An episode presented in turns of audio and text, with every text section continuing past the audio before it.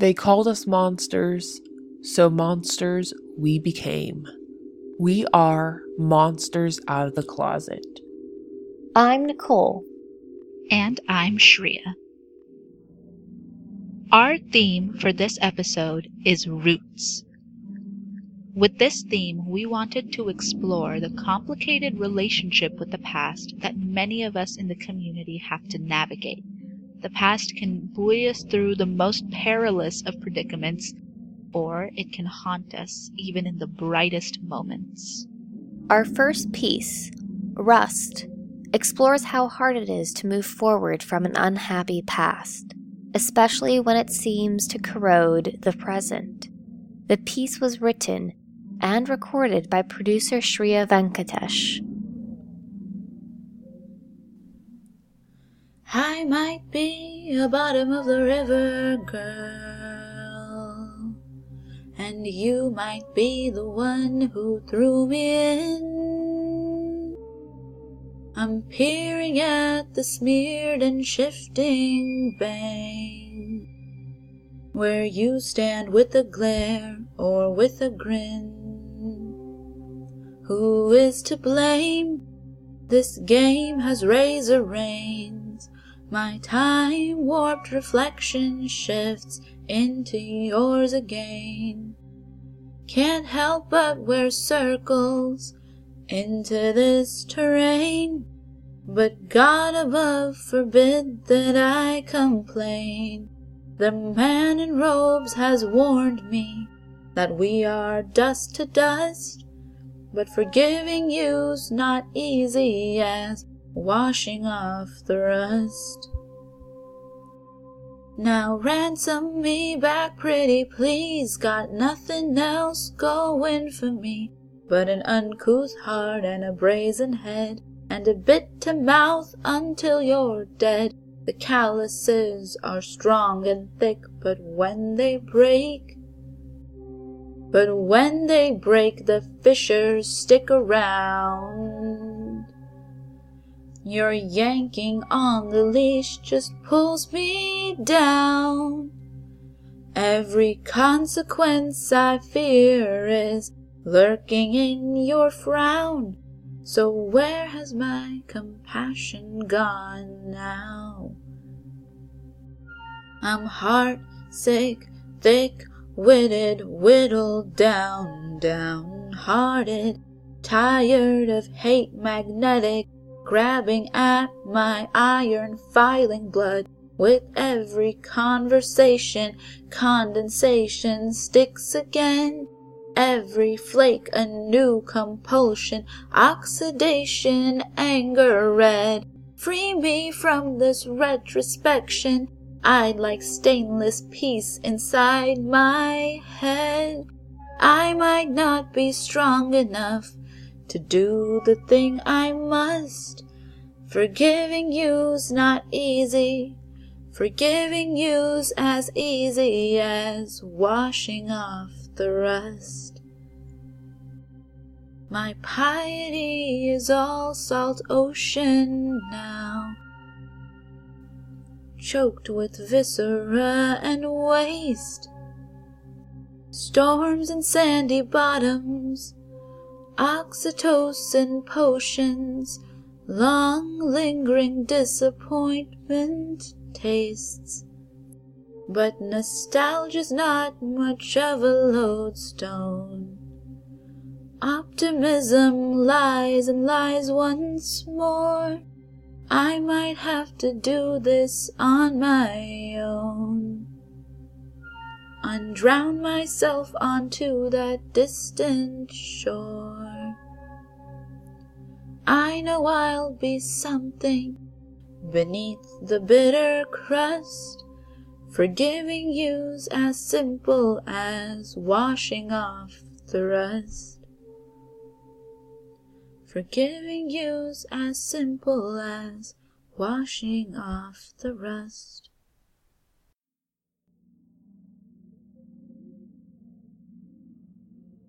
Personal mythology finds itself suddenly pitted against personal truth.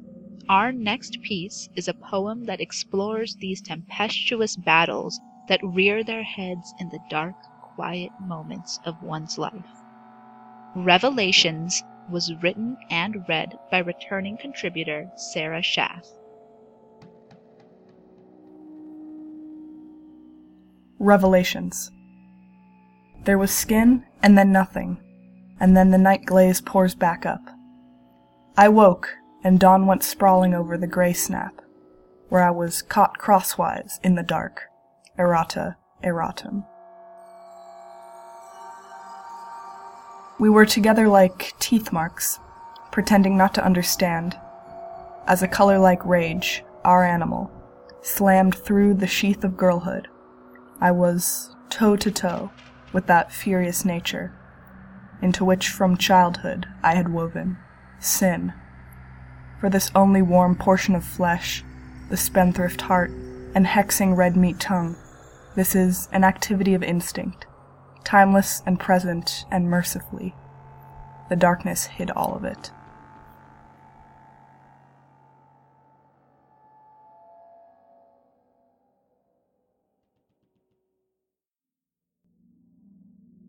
Our final piece touches on the themes of home and heritage, probing the boundary between security and old dangers. The Well was written by Mason Brubaker of iTooth Fiction, and it is read by Eric Little.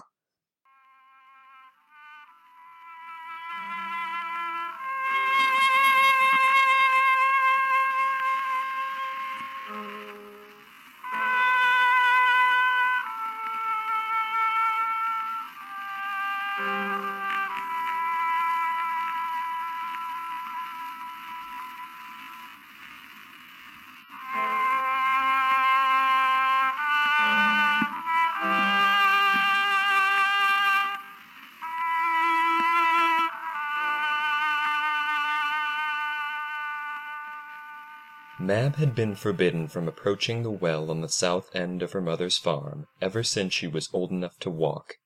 The sheep refused to graze on that border of the property during the days of the full and new moons, crowding themselves up to the top of the hill north of the house. When the singing would come from the well, as it did every day, her mother would take her aside and say, Ignore the song, Mab. She speaks in no tongue of ours and means no good things for neither of us. Being her mother's daughter, Mab had seen enough to know this to be true. She'd seen her mother reveal a changeling by brewing eggshells near its crib. She'd seen her bite her thumb at a man harassing a young woman in town and reveal him to be a demon. She'd witnessed her mother using her ash wand to heal a man plagued with illness. Anxiety bubbled in Mab's chest any time her mother went to draw water from the well. The singing would start, and her mother would stand with a sigh and look down at her daughter, repeating the mantra. Ignore the song, Mab. She speaks in no tongue of ours and means no good things for neither of us. Then her mother would grab the water pail and amble down the hill, whispering coarse spells of protection and tracing the runes on her wrist. Mab knew the well would kill her mother one day. She'd seen it in her dreams. It was always the same. Mab would find herself sitting on the porch at the witching hour, her legs swinging over the edge as she stared down the hill. The full moon gave her just enough light to see the well, tucked up against the dense forest that extended for miles beyond. The land was utterly silent. The sheep were gone. The wind swept low over the field and hissed along the tall grass. The singing began low, the soft voice rising out of the depths and echoing off the mossy stone, rolling up over the hills and reaching her ears. It grew louder, and for a moment it was broken off into a chorus of sobs. Gooseflesh covered her body and behind her she heard the door close quietly and footsteps step around her and down the stairs. She watched her mother descend the hill as the lilting voice picked up its tune. The wind died down, but the grass still bent and swayed eerily to the voice's song, brushing up against her mother's legs as if gently propelling her forward. Mab found herself suddenly standing halfway down the hill as her mother approached the well. She couldn't find her voice, couldn't call out to her mother that there was something utterly wrong. Mushrooms sprouted up from the ground around the well, and her mother stopped before broaching the ring. Mab would feel relief for a moment. Her mother would never step foot in a fairy ring on her own volition. But after a few seconds of contemplation, the voice in the well became urgent, and her mother stepped forward. Then Mab would be directly behind her mother, just outside the fairy ring. She was frozen, as if a spell of immobility had been cast over her. All she could do is watch in horror as her mother leaned over the mouth of the well to attach the pail to the rope, unaware of the spindly gray hands that stretched up from the shadowy depths. Mab's scream would remain stuck in her throat as the waterlogged skin would grasp around her mother's throat, long, unkempt nails digging into the delicate skin, tearing into the flesh and slowly ripping it away. Blood rushed down the skeletal arms and into the well, and her mother would stare forward as if nothing had happened her eyes going glassy, and her form slumping over the rim of the well. As Mab would finally scream, her mother's jawless head would turn and face her from where her body laid, eyes empty and unblinking, before her voice would reach Mab's ears from the bottom of the well. Pray you never understand her song, child for then it will be your curse to draw from these waters.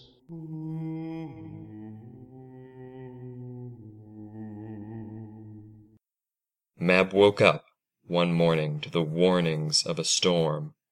The sky was dark and still, a dull static in the air. When she moved towards the front door to begin her chores, she caught sight of her mother on the back porch staring down at the well in silence. A sudden breeze blew through, catching her mother's long red curls and whipping them around her throat. She leaned out the door and said, Mom? Her mother turned as if startled, and the wind died immediately. She smiled and said, Mab, you started with your chores yet? Mab shook her head. Just up now. You feeling all right? Her mother smiled. Spry as a hare. Mab could feel fear in her gut like the twist of a knife as her mother walked back inside. Once again, her gaze was drawn back down to the well. She thought her eyes caught sight of shapes moving in the forest beyond the woods, but when she peered closer, nothing seemed to be there. That was the last time she saw her mother.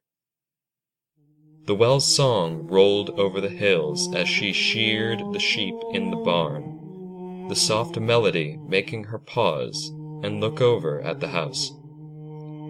Ignore the song, Mab. She speaks in no tongue of ours and means no good things for neither of us, she said to herself, picking up her shears again. The fear twisted in her stomach again as the melody carried on. The wind had fallen still, the clouds outside dark as if someone had spilled ink across them. The sheep bleated anxiously, ears flicking back and crowding together. She gripped the shears in her hand and made her way towards the house. She opened up the door peering inside. Mum? When only the creaking of the old wood greeted her, her heart began to pound in her chest. Outside, the well's song continued, lilting in a haunting, melodic tone. She crossed the kitchen and opened the back door, staring down the hill. The water pail sat next to the well, the grass ebbing and flowing with the wind, despite the fact that the air was thick and still. The song fell silent, leaving the eerie shush of the dancing grass to haunt the hillside. Heart hammering in her chest, she began to walk down towards the well, praying that her mother would walk from the woods with her arms full of firewood, or call her from the footpath to the west. With her heart in her throat, she stopped halfway between the house and the well, and stared. The well brimmed full, the dark water rippling softly. A red hand breached the viscous surface and gripped the stone edge. As the water dripped down the old mossy rocks and stained them red, Mab finally choked out a sob. She slapped a hand over her mouth as the cry pealed across the silent landscape, and the grass grew still. She begged her legs to move, but they remained immobile. She looked down to see one foot set in the center of a fairy ring. When she looked up, a second hand grasped the rock edge, and a grisly, emaciated form dragged itself up from the depths. The face was inhumanly long, with a flat nose and a maw that gaped open as it took in lungfuls of air bearing rows of needle-like teeth. When the Fae opened its eyes and fixed them on Mab, its pupils dilated almost to the full circumference of the whites of its eyes, and then constricted to an ink dot. It leaned over the edge of the stone wall and tilted its head, and when it opened its mouth, it began to sing. The familiar melody danced over the grass and caressed Mab's ears, but the words that had been foreign to her began to clear, like a fog lifting from her mind. She stumbled back and covered her mouth with her hand again, tears brimming past her eyes and spilling down her cheeks. The final words of her nightmares cycled through her mind as the Fae's song spoke to her.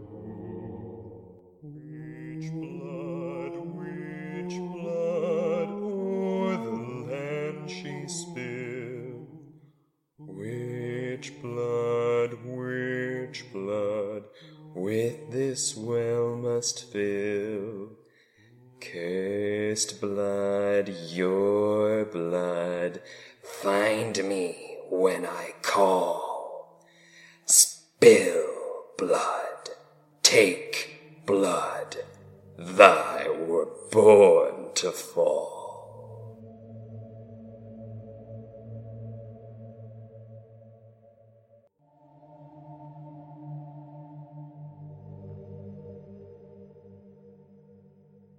With that, we come to the end of our second episode, Roots. Heritage is important. History is significant. But for many of us, community is created through intentional love and friendship. We are so grateful for the community that is growing around this podcast, and we can't wait to put down new roots together. Thank you to Sarah Schaff and Mason Brubaker for their submissions, and again to Sarah and Eric Little for their readings. To find out more about these pieces, our artists, and our readers, check out our website, monstersoutofthecloset.com. We are always looking for volunteer readers and for submissions of fiction, poetry, music, and more. You can learn more about submissions on our website's submit page. Our next episode, Endings, will air on December 29th, and we are accepting submissions for this episode through the 26th of November. In the meantime, stay tuned for special bonus content from this episode. Finally, Shreya and I would like to thank you for listening. The feedback and support we've received for this project so far has been incredible. Keep your messages, comments, and reviews coming. We'd love for this project to continue to grow, so please, if you can, share this podcast far and wide. Thank you.